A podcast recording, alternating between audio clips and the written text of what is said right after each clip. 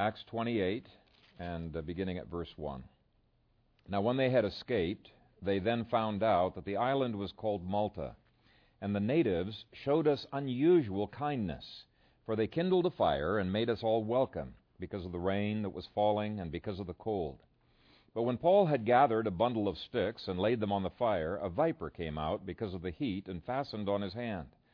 So when the natives saw the creature hanging from his hand, they said to one another, No doubt this man is a murderer, whom, though he has escaped the sea, yet justice does not allow to live.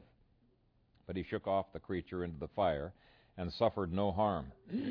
However, they were expecting that he would swell up or suddenly fall down dead.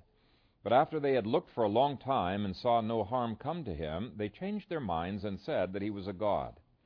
In that region there was an estate of the leading citizen of the island, whose name was Publius, who received us and entertained us courteously for three days. And it happened that the father of Publius lay sick of a fever and dysentery. Paul went into him and prayed, and he laid his hands on him and healed him. So when this was done, the rest of those on the island who had diseases also came and were healed. They also honored us in many ways, and when we departed, they provided such things as were necessary. Amen. Father, we thank you for this, your word. It is our desire to worship you, to grow, uh, to understand you better and your purposes. And we pray that you would anoint my lips as I preach and anoint each one here as we seek to honor you through the Word uh, illumine our minds, and uh, may your Spirit sanctify us through the Scripture. And we pray it in Christ's name. Amen. You may be seated.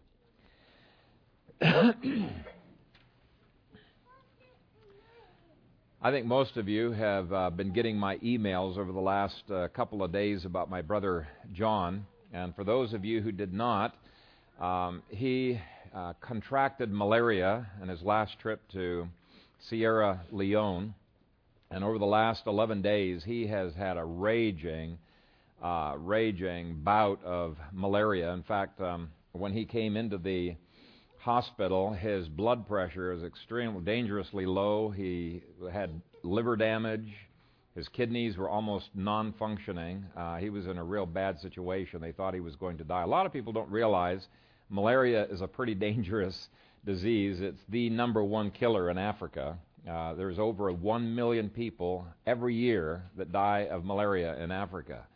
That's one of the reasons why I'm such a proponent of DDT being reintroduced. And uh, praise God, there's a couple of African countries say this is nuts what the UN is saying. We're using DDT. And uh, that pesticide by itself, which does not do the damage, people claim it does, but that one pesticide would save millions uh, of lives uh, every year. But anyway, John was in intensive care unit in Minneapolis uh, Hospital, and um, yesterday afternoon I got word that uh, he's kind of turned the corner and is much uh, improving. Uh, he's getting more kidney function back. I guess there will probably be permanent damage to parts of his liver, but you can get by with uh, even small por- portions of your liver. Praise the Lord uh, for that. So anyway, I thank you for your prayers for him. But you know, when you have painful detours like that, the tendency for us is to ask, why? Why does the Lord uh, allow things like that to, to happen? Uh, we know doctrinally that nothing that God does is wasted. Nothing. But from a human perspective, it seems like there's a whole lot of waste that goes on in life, and I think we could uh, think that from a human perspective in Acts chapters 27 and 28 as well. Here was Paul in the first part of his trip, slowed down by all kinds of hindrances, and it appears that he's having wasted time. And then he warns the people, and including the captain of the ship, of the danger that's going to be coming. And he's ignored, and so there's a lot of wasted energy. And now the ship is wrecked, and there is a lot of wasted uh, uh, goods that uh, are down on the bottom of the sea. In fact, uh, as far as we can tell here, uh, apart from the clothing that they had on their backs, everything they owned was at the, the bottom of the ocean. So they, they lost a lot. Certainly all the cargo was lost. And when you're in the middle of a situation like that, it's very easy to fail to see God's hand. You just think, this is, these are just chance, random, ridiculous events. Vance Havner said, The unseen hand may be obscured at times by the fogs of circumstance, but just because we can't see the sun on a cloudy day doesn't mean that it isn't there. And I think that's so true. You can see that in many stories in the Bible. In the book of Genesis, uh, Joseph no doubt wondered, where is God's hand when his brothers are trying to kill him? And then later they tried to sell him down into, into Egypt through the Midianites. But from hindsight, we're looking at the story and we can see God's hand written all over that story. We see God's hand in the waterless pit. I mean, if there was water in that pit, would not be a good thing. We see his hand in the Midianite traders coming at just the right time, or Potiphar being willing to buy him. And so, from a, a, a, vantage point that we have looking back, we can see God's hand written everywhere. And this is one of the reasons why Henry Law, the Puritan writer, said, No sparrow falls, no leaf decays, but in accordance with his ordering mind. He wills, and things occur. Chance is a figment of a dreaming pillow. It never was, it never can be. Thus, to the child of God, there is no trifle or unimportant event. Momentous issues often hang on rapid words, on sudden looks, on unintended steps. And I think that is so true. One tiny little mosquito bite, you know, has made a major impact on my brother's life. Uh, it's uh, you know ruined a whole bunch of family time, ruined a bunch of ministry opportunities and trips that he had in mind. But I think by faith we can say that God's hand was in that mosquito bite every bit as much as God's hand was in the events that we've been looking at in chapters 27 and 28 uh, uh, uh, uh, of the book of Acts. And we need to get used to viewing life providentially. Vance Havner said, If you know how to read between the lines of secular history, you will see that God is writing another history. And I think that's very, very true. We're going to look, first of all, at God's hand in providence. And I want to back up into chapter 27. and uh, let's begin reading at verse 42. And the soldiers' plan was to kill the prisoners, lest any of them should swim away and escape. Now, that would have been the end of the Apostle Paul, but for some reason, this uh, hardened soldier takes a liking to the Apostle Paul. And beginning at verse 43, it says, But the centurion, wanting to save Paul, kept them from their purpose, and commanded that those who could swim should jump overboard first and get to land, and the rest, some on boards and some on parts of the ship. And so it was that they all escaped safely to land. God's hand moved the soldier to like Paul, and in the process, he says, "Okay, everybody jump overboard. We're going to swim to to land." And he he's deliberately trying to thwart the purpose of these soldiers. Now, he could have just as easily said, uh, "Hey, I think I can manage Paul. You can kill the rest of the people." But he didn't do that, and the reason was God's hand was involved. God had prophesied every person would be saved, and so every person must be saved. And so an unseen hand barred the normal Roman practice. Uh, secondly, in those verses we just read, we saw two groups of people. There's people who can swim, people who cannot swim, and even excellent swimmers can drown in really stormy conditions. And this was pretty stormy. Uh, one of the um, books that writes about that part of Malta during storms says they're incredibly fierce waves. Uh, it's just terrible thing to anybody to be swimming through. It would have been easy for the non swimmers to lose their flotation devices, such as they were. You know, you jump off of a ship with a board that you're hanging onto, that board can sh- go right out of your hands. Or if you're falling into the water because the ship is breaking apart, you know, to be able to actually grab onto something without sinking if you don't know how to swim, you don't just expect this ordinarily that all 276 people are going to make it to shore, and yes, they, yet they did. Fifth, God could have made it possible to beach that ship in a way where the ship would have been spared. He could have done that. It would have been very easy. In fact, there was an excellent harbor there that they missed. they couldn't get into that harbor. They later on sail out of the harbor. But God ensures that it sticks at just the right point, according to verse 41, where there's two different currents that are coming, and this thing is being beaten to smithereens. And the reason is God says the ship has to be destroyed, and so it will be destroyed. We see God's hand at work there. A sixth, it's providence that makes them run aground on an island rather than on a reef where everything would be lost, or it could have been on a coastland. Uh, and then the most remarkable thing to me is that they land on Malta. Now, the name itself, I think, is cool because the name means a place of refuge. But just think of how unlikely this was. At one point, they were being driven by the winds. If you look at your map, they were being driven the opposite direction, 375 miles away, into the Syrtis Sands. They're doing everything that they can to get away from that. But after a while, it becomes dark, and for 14 days, they don't know where they're at. They don't know what direction that they are going, and they're not just going one direction. If you look at verse 27, it says, We were driven up and down in the Adriatic Sea. Now, back in the first century, uh, the Adriatic Sea was not just the little part up north, it covers everything from Crete in the Mediterranean all the way over to the, um, the island of Malta. That's all the Adriatic Sea. So as they're being driven up and down and all over the place, uh, they're traversing probably quite a bit of territory, not just the little wiggly line that you have on, on, on the map there. That's like a needle in a haystack, and yet God makes them so they end up at Malta just perfectly on the way to Italy, as if that was the intended journey uh, after all. It's just an amazing thing. And yet, God is not only the God who superintends and makes probabilities work, He overrules probabilities in favor of His people as well. Uh, second, the fact that they landed on Malta instead of one of the other islands is a wonderful act of providence. Uh, if they had landed in Linosa Island, or Comino Island, they probably at this time would have been overpowered by pirates. Uh, if they had landed at Kythera Island, they probably would not have found anybody because right around this period of time the pirates had wiped out the population. And uh, so they would have starved to death on that place. They probably would have been killed in the previous islands. There were other unpopulated islands, including one that had no vegetation, another that had no water. And so God makes them land right where they need to land.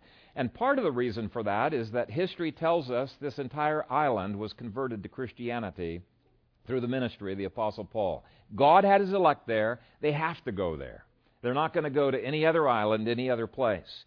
And again, unlike many other islands, this one would have provided more protection from the wind.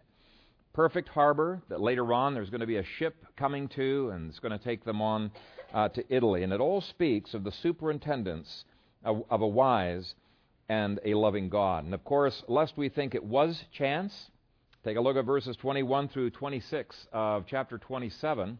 He gives a prophecy.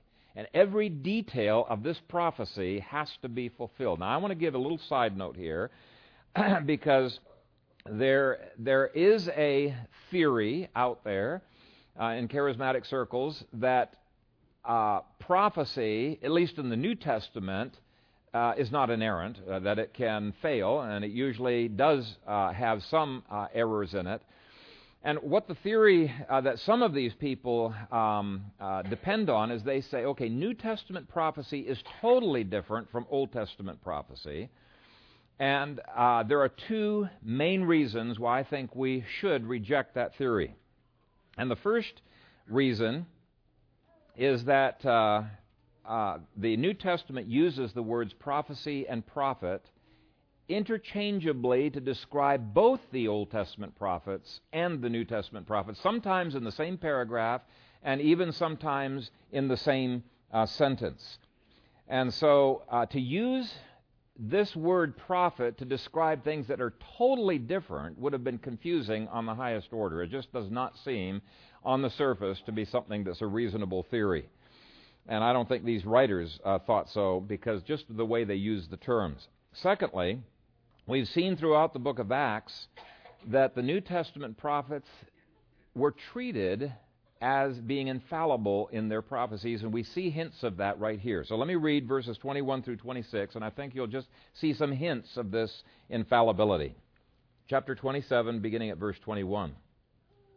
But after long abstinence from food, then Paul stood in the midst of them and said, men, you should have listened to me, not have sailed from Crete and incurred this disaster and loss. And now I urge you to take heart, for there will be no loss of life among you, but only of the ship. I want you to notice he doesn't say, I think, or I feel, or it appears to me. He is absolutely certain this is what is going to happen. No one's going to lose their lives, and the ship will indeed be destroyed. Look at verses 23 and following. For there stood by me this night an angel of the Lord to whom I belong and whom I serve, saying, Do not be afraid, Paul. You must be brought before Caesar. Notice the word must. This is a divine imperative.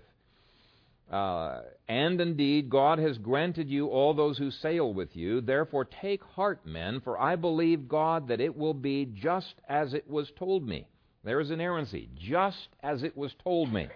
Okay, when prophecy comes, we can bank on every word. Verse 26. However, we must run aground on a certain island. So the running aground on Malta was not an accident. It was a part of God's divine imperative, and he banked upon that certainty. And all of that, to me, speaks of Paul treating prophecy as inerrant. Uh, now, I think the rest of the New Testament backs up that uh, assertion. But what I want to deal with is this connection, then, between God's prophetic word and how he backs it up with providence. God's providence always backs up his word. That's true not only when he foretells something, that's something in the future, and then his providence comes along and ensures that that is fulfilled. But it's also true of his forthtelling, where he talks about something right now and he backs that up. His word always back, uh, is backed up by his providence. And there are a lot of examples you could give, but I'll just give you one. 1 Corinthians 10:13. No temptation has overtaken you except such as is common to man. But God is faithful. Now I want you to notice these words here. God is faithful, who will not allow you to be tempted beyond what you are able, but with the temptation will also make the way of escape that you may be able to bear it. He is guaranteeing that He is in such control of your circumstances that you will never be in that ethical dilemma where you have to sin this sin or you have to sin that sin. No, He's going to control your circumstances so there's always a way of escape and you can always handle it. And so that speaks of a beautiful synchronization between God's prophetic word and God's providence. They work together, and you can continue to trust God's providence today. Now, I want to go on to the next section uh, look at God's hand at work in common grace. And I need to start by defining it because there are different definitions out there. Uh, there are some very good men that I disagree with on this uh, subject. Uh, strongly disagree with Cornelius Van Til's definition of uh, common grace and the CRCs. And because it's been so problematic down through, uh, through the decades, I guess it would be, uh, there are denominations like the PRC that have completely rejected the concept of common grace altogether, but I really think there's a middle road that is more balanced. I think there is such a thing as common grace. We just need to define it right. And here's my definition. I'm just going to go ahead and read it for you off of your outline. common grace is God's kindness and goodness at work in the lives of all men for the sake of His people and the advancement of God's kingdom. This involves restraining sin, giving abilities, bestowing good things, etc., so that this world does not totally fall apart. In the process, the wicked are benefited, even though it ultimately is for the sake of the kingdom. I word it that way because I just do not buy into the idea that when God gives rain and sunshine and these other gifts to unbelievers, that it's showing his love for them or his favor for them. John 3:36 is quite clear that the wrath of God abides on them. There can be no favor to people apart uh, from the Lord Jesus Christ. And so uh, the, a better way of seeing it is that Christ's cross has purchased things for his kingdom and for his people and the benefits to his kingdom also benefit the unbelievers. That's what makes it common. It's common grace. Ray Sutton and Gary North liken it to crumbs that fall off of the table of the kingdom. And I think that's a good way of looking at it. There's an overflow. God is so generous in the way in which He benefits His people that it's automatically going to be benefiting all of the people uh, who are uh, around them. Now, some people speak of this as restraining grace. It may be a better term, but there's a little bit more than just restraining grace. But restraining grace is definitely a part of that. It means that unbelievers will not face ju- as severe a judgment as they otherwise would if God hadn't restrained their sin. Okay? What's common to all is the temporal benefits of grace, even though the focus is always on the elect. Okay, now some of you, this is just like, whoa, this is over my head. It's an academic question. Don't worry about it too much. Um, just realize God does good things for everyone, unbelievers. If He didn't, if there wasn't common grace, people would be instantly sent to hell. That instantly, I mean, there just would not be any patience. There wouldn't be any any sunshine, rain, any things like that. God gives good things to uh, pagans, but He does it for the benefit of His kingdom, for the benefit of the extension of His kingdom. Grace always flows toward the elect, even though it benefits the believers in the process. So let's take a look at the common grace that we see here, and that's in verse 2. And the natives showed us unusual kindness, for they kindled a fire and made us all welcome because of the rain that was falling and because of the cold. Now, these guys are depraved sinners, and yet they're showing what Luke calls unusual kindness. Now, I don't know about you, but I know unbelievers like this. I know unbelievers who are unusual in their generosity, their kindness, uh, the love that they show to their kids, the love that they show to their neighborhoods, and things like that. In fact, the word that's used here is a word that includes uh, uh, love in it. Not agape love, but there is, you know, eros, phileo, and agape. This is phileo love. Philanthropia. That's what we get philanthropy from. And uh, it, it, here's the dictionary definition of it affectionate concern for and interest in humanity, loving kindness. And the phileo part means a friend's love uh, one to another.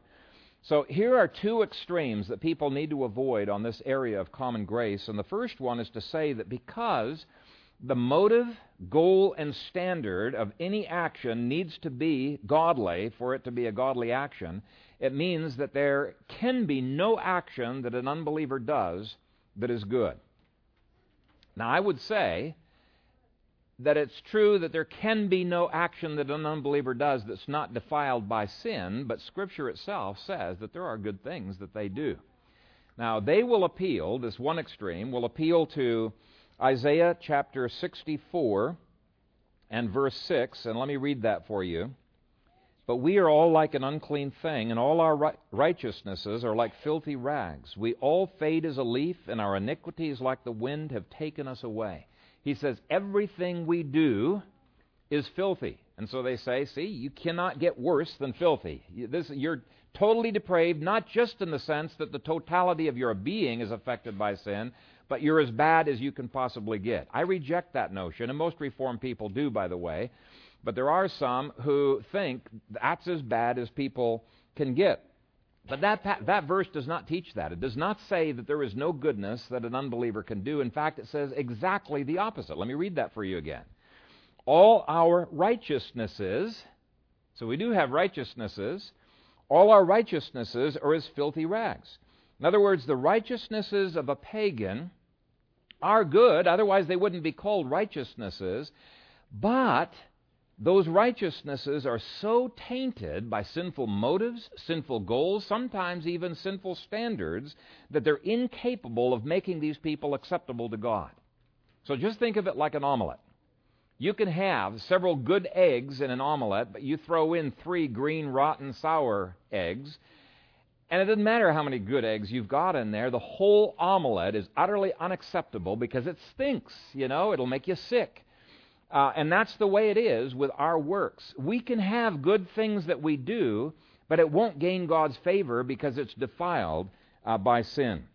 But think of it this way Would you rather have a neighbor next door who's a pagan murderer or a pagan philanthropist like these guys?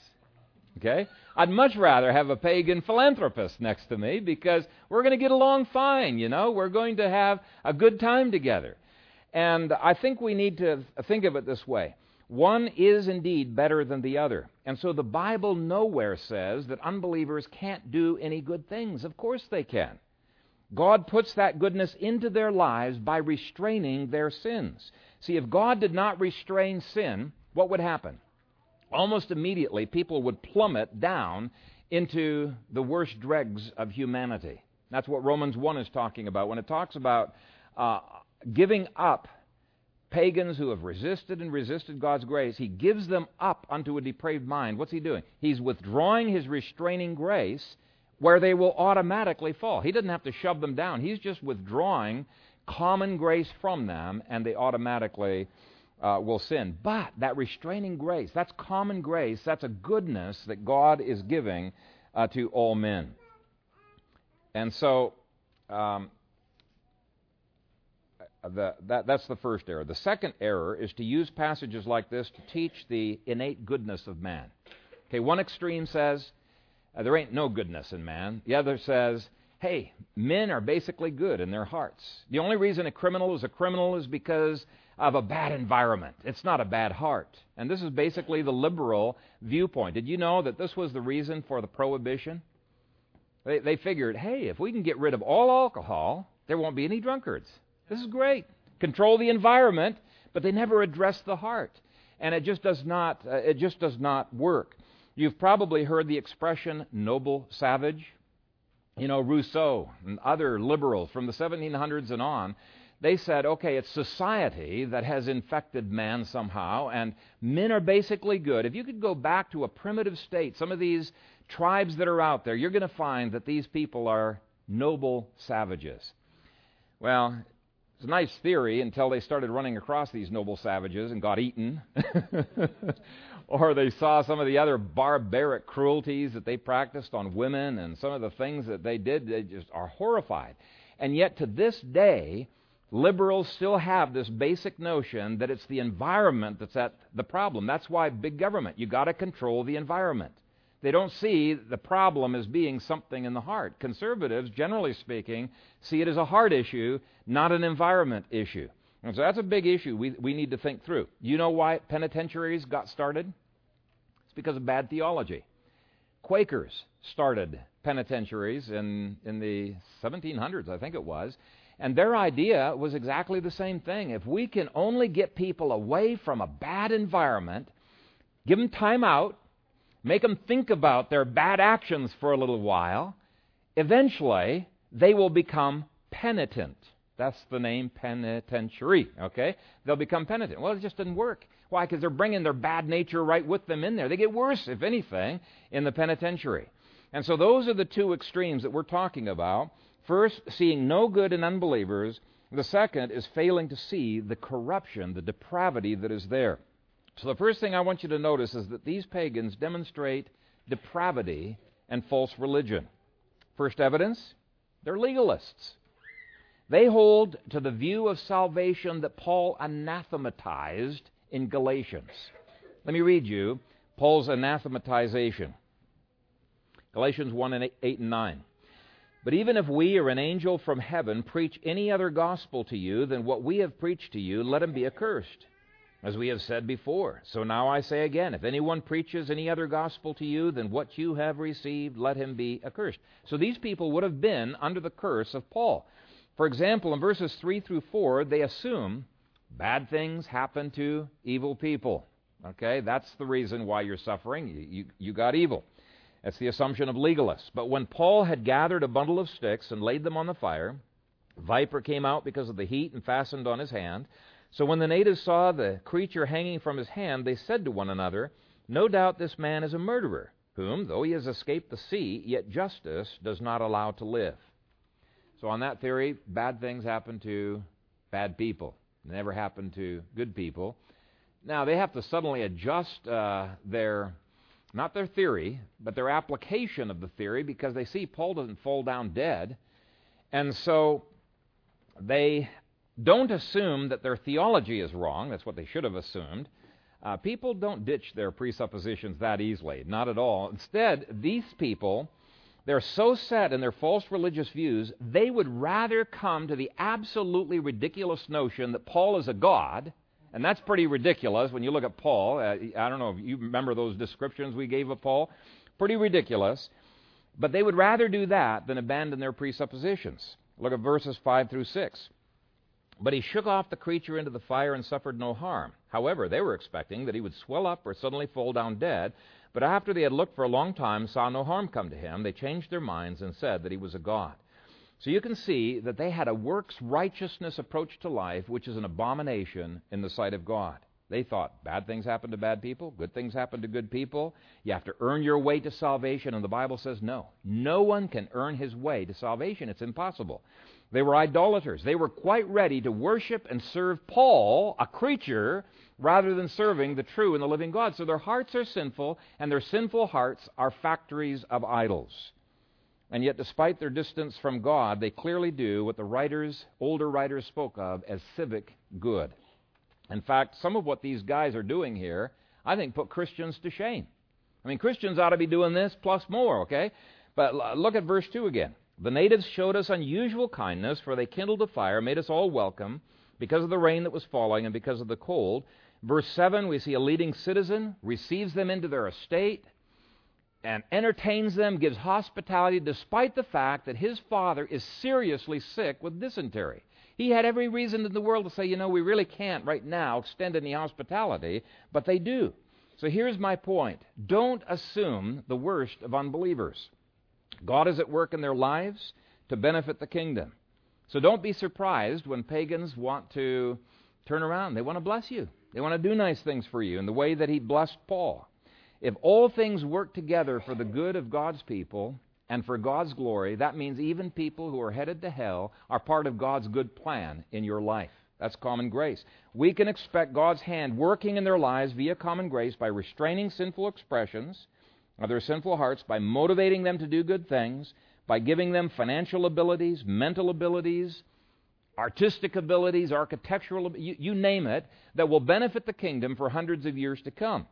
I don't avoid computers just because pagans developed the computers and maybe have used the money for ungodly purposes. No, I bless God for His common grace and I use the computers, especially Macintoshes, for a good, a good purpose, right?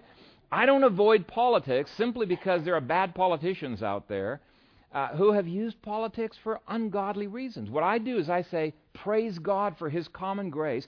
It's at work in raising up other politicians who will put in check and balance these bad guys out there, and that God will use these people to benefit uh, His Christians. He did it with Publius here, He's done it countless times before. I don't avoid using banks or the stock market or pagan grocery stores or Kmart or, or Walmart or other stores simply because the owners are pagan. Okay? What does Proverbs 12 and verse 32 say? It says, The wealth of the sinner is laid up for the righteous. Okay? God is benefiting his kingdom through these very people. So I'm not going to be overly righteous. That's an expression that comes from Ecclesiastes. You're overly righteous. In other words, you're legalistic, is what it's saying. I'm not going to be overly righteous by condemning absolutely everything that an unbeliever does. If I condemn everything they do, I'm condemning some of God's common grace. Can you understand that?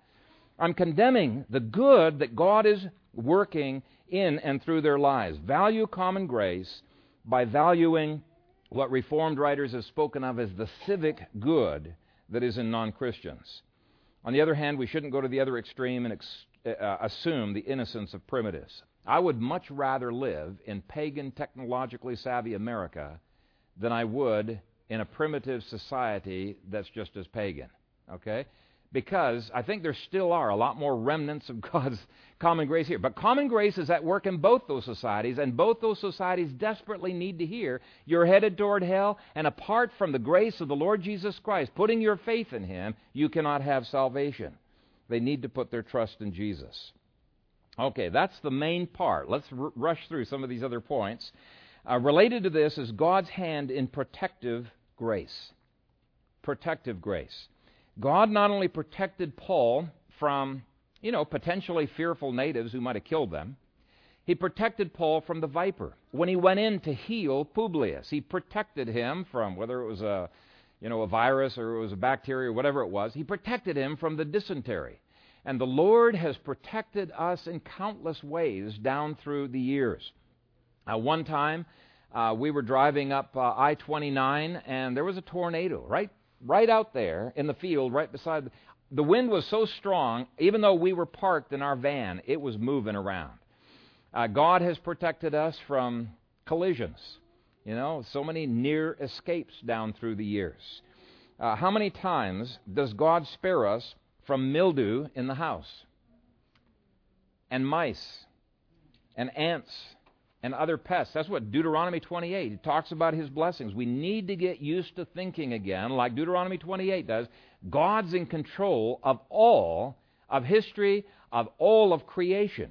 Uh, my parents uh, told me the story of this uh, new convert who was a young girl out in Ethiopia. And I know I've told you this story before, but I love it anyway, so I'm going to share it again. But uh, she came to Christ, was a fairly new believer, and on her way home, it was cold, it was raining. She slipped in the mud because she was hurrying to get home, cracked her head, and was unconscious for quite some time. When she came to, there was a leopard lying on her chest, breathing right into her face. First words out of her mouth, well, it didn't come out of her mouth, she prayed silently. First words that came to her mind is, Thank you, Lord, that you have saved me from hell and from my sins. And if you want me to go to heaven right now, I bless you. The next word, then I think every one of us needs to be in a position where we can say, I know for a fact, if I were to die right now, I would go to heaven. So she not only thanked God, but she said, Lord, please save my life, spare my life, so that I can speak of the gospel to my friends and to my family.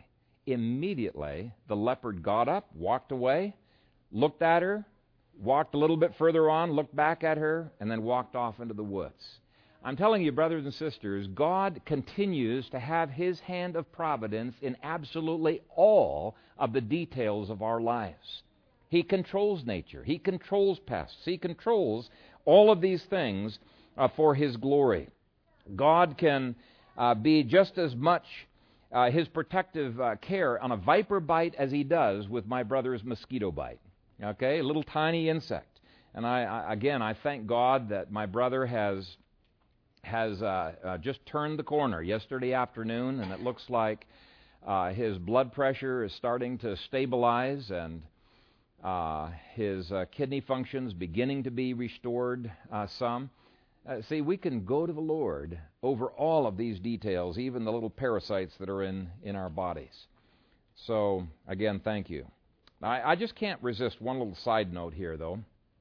I'm an animal lover who respects all of God's creation, even vipers and ants and uh, other pests that are out there. But I think some people take this idea to a false false extreme when they say, for example, you can't use DDT out in Africa because it's going to kill all the mosquitoes. It will not kill all the mosquitoes. We got rid of malaria in America because of the use of DDT. We still have mosquitoes, okay? Um, but um, not only uh, are they frustrated with getting rid of mosquitoes, but they don't want to get rid of all of these parasites because they're a part of God's creation too.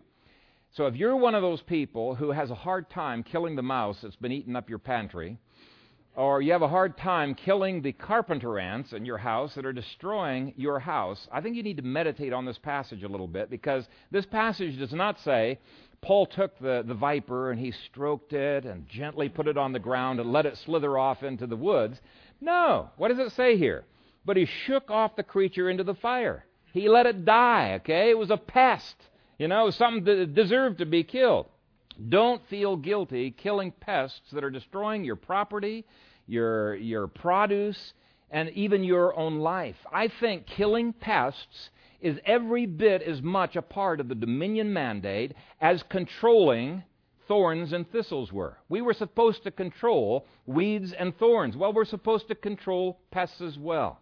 And I, I just think this is a great passage that shows a balance that you just do not have in the green movement. Okay, point four. We can also see God's hand in divine contacts established on this island. I've already mentioned that the history of Malta tells us that this is the first nation to be converted to Christianity, and no doubt it was in part due to Publius. He had a great deal to do with that. Verse 7. In that region, there was an estate of the leading citizen of the island whose name was Publius, who received us and entertained us courteously for three days. God can give our church all of the contacts that we need to really prosper in this coming year and to be leveraged in a way where we're going to have a big influence in this culture. He can do that. God's hand is in the divine contact. God can give biblical blueprints, the contacts that we need. In fact, this last year, it's just been phenomenal. Uh, in the fall, we finally finalized the translation team. We've got potential of 10, but right now we've got working five translators with a, a guy who heads up the team who I have not been able to detect over two days of conversation one single point of difference between him and me. And I didn't play my hand as to what I believed. I was questioning him. It's just remarkable how God brings contacts into our lives. Now, here's the point God brings divine contacts every day into your lives as well. And He does it so that you can minister to them and so that they can minister in your lives. And you shouldn't just think of these divine contacts as being, you know, big and great people you need to begin thinking of every single person in this congregation as a divine contact that God's used to help form you. We're part of a body, related and influencing one another. You need to begin to think of every person at work, every neighbor that you have as a divine contact and saying, okay, Lord, what are the opportunities? What are the things you want me to be engaged in? I know your hand is at work in these people. Now, sometimes the divine contacts sure don't look like divine contacts. Seems like Satan's sending these people along. But you know what? Uh, one of the things that's really given me help is when I made that personal timeline of my life based on Romans 8:28. I started looking at all of the things that influenced me from the time of my birth all the way through to the late 40s. Events, people, ideas. Sometimes they made me go in a wrong direction, and God turned it around and made me even stronger as a result. But all of these things, even the evil people that came into my life, God has used to craft and make me to be who I am. And God's doing exactly the same thing in your life. Don't just think of the extraordinary people. Everybody uh, is one of these divine contacts, and it's just exciting. It's exciting when you see, hey, God is at work not only in me, God's at work in other people for, for my benefit and in me for their benefit. It's, it's just a wonderful concept. In verses 8 through 9, we see God's hand at work in healing. And it happened that the father of Publius lay sick of a fever and dysentery. Paul went in to him and prayed, and he laid his hands on him and healed him. So when this was done, the rest of those on the island who had diseases also came and were healed. God continues to be at work in healing. Uh, not just supernatural healing, but the kind of ordinary healing that happened through my, my brother John yesterday uh, afternoon. I was, uh, you know, waiting as long as he did. He waited for, for eight days. Uh, uh, you know, almost meant his death. But, you know, just because you go into the hospital doesn't mean that the medicine is going to work. You've got to look to the Lord through that. Every time you take an aspirin, every time you take a vitamin, or whatever it is else you take, you need to be saying, Lord, please bless this to my body. We don't pray at meals just for, you know, because it's a tradition to do. We need God to give proper nutrition uh, through us. And so we've got to see God's hand in, in healing. Now, one of the things, though, I think we need to be encouraged on is we need to expect that God continues to be a God of supernatural healing. And there's a lot of people that deny this, they doubt it. Supernatural healing of the kind where this guy bitten does not suffer at all from the poison or supernatural healing that he gave uh, to Publius's father. The Bible does not say that healing and miracles are only signs of an apostle. They were indeed signs of an apostle. But listen to the Mark 16. And these signs will follow those who believe. Those who believe. Those who believe. Not just apostles, these signs will follow those who believe. In my name they will cast out demons, they will speak with new tongues, they will take up serpents, and if they drink anything deadly, it will by no means hurt them. They will lay hands on the sick, and they will recover. Now, even though the Bible does indicate, I think very clearly, that prophecy and apostleship has ceased, I see nothing in the Scripture to say that healing and miracles have ceased. And I think we need to look to the Lord. He is a powerful God who continues to work in these ways. You know, when James says, if you're sick, go to the elders, get anointed with oil, be prayed over, and you'll be healed, okay? Or pray for one another, it says. You had two options that are given in James. What's he assuming? He's assuming God's hand is continuing to work in healing. So here's my question Is God's hand, do you recognize God's hand in healing in your life? Do you expect it? Do you pray concerning it?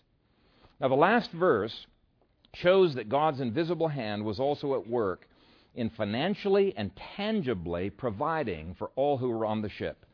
It says, They also honored us in many ways, and when we departed, they provided such things as were necessary.